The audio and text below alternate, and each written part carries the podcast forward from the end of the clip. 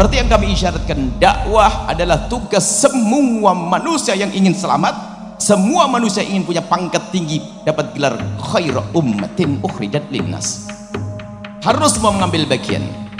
Dengan apa? Dengan apa pun yang Allah berikan kepada kita. Yang punya ilmu dengan ilmunya, ilmu apa saja. Yang punya tenaga dengan tenaganya, yang punya harta dengan hartanya. Maka yang perlu dihadirkan kepada semua, dimulai dari para ustadz, para kiai.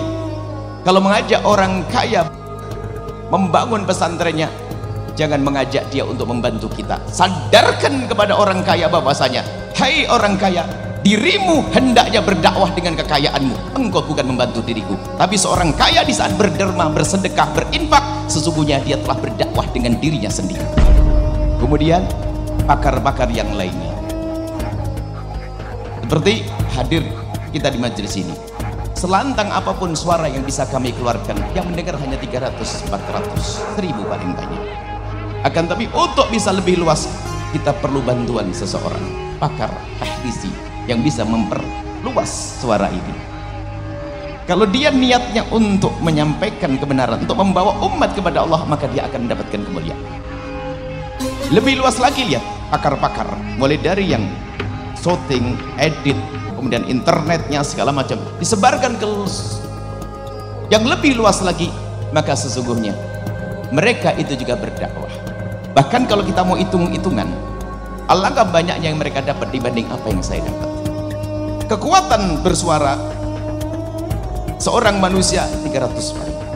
Tapi dengan teknologi menjadi 3000 menjadi 3 juta dan seterusnya.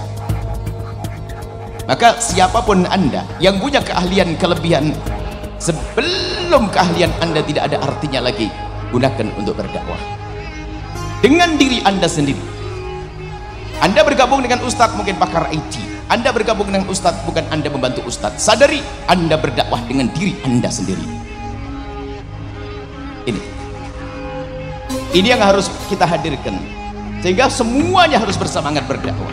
Seorang kaya dengan kekayaannya pejabat dengan jabatannya dan seterusnya Tadi dakwah adalah membawa umat kepada Allah. Dakwah tugas siapa? Jadi begini, namanya dakwah membawa umat kepada ridho Allah tentunya dengan apa pun yang kita miliki.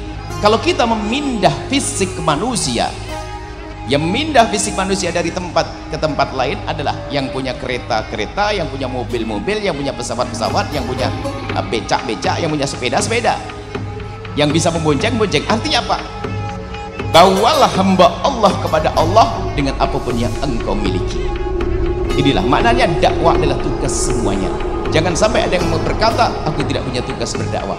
Jika diri anda tidak merasa punya tugas berdakwah maka anda pun tidak akan menjadi golongan selamat apalagi untuk menjadi golongan khairah ummatin ukhrijat linnas. Mutiara hikmah ini dipersembahkan oleh Radioku Inspirasi Spirit Hati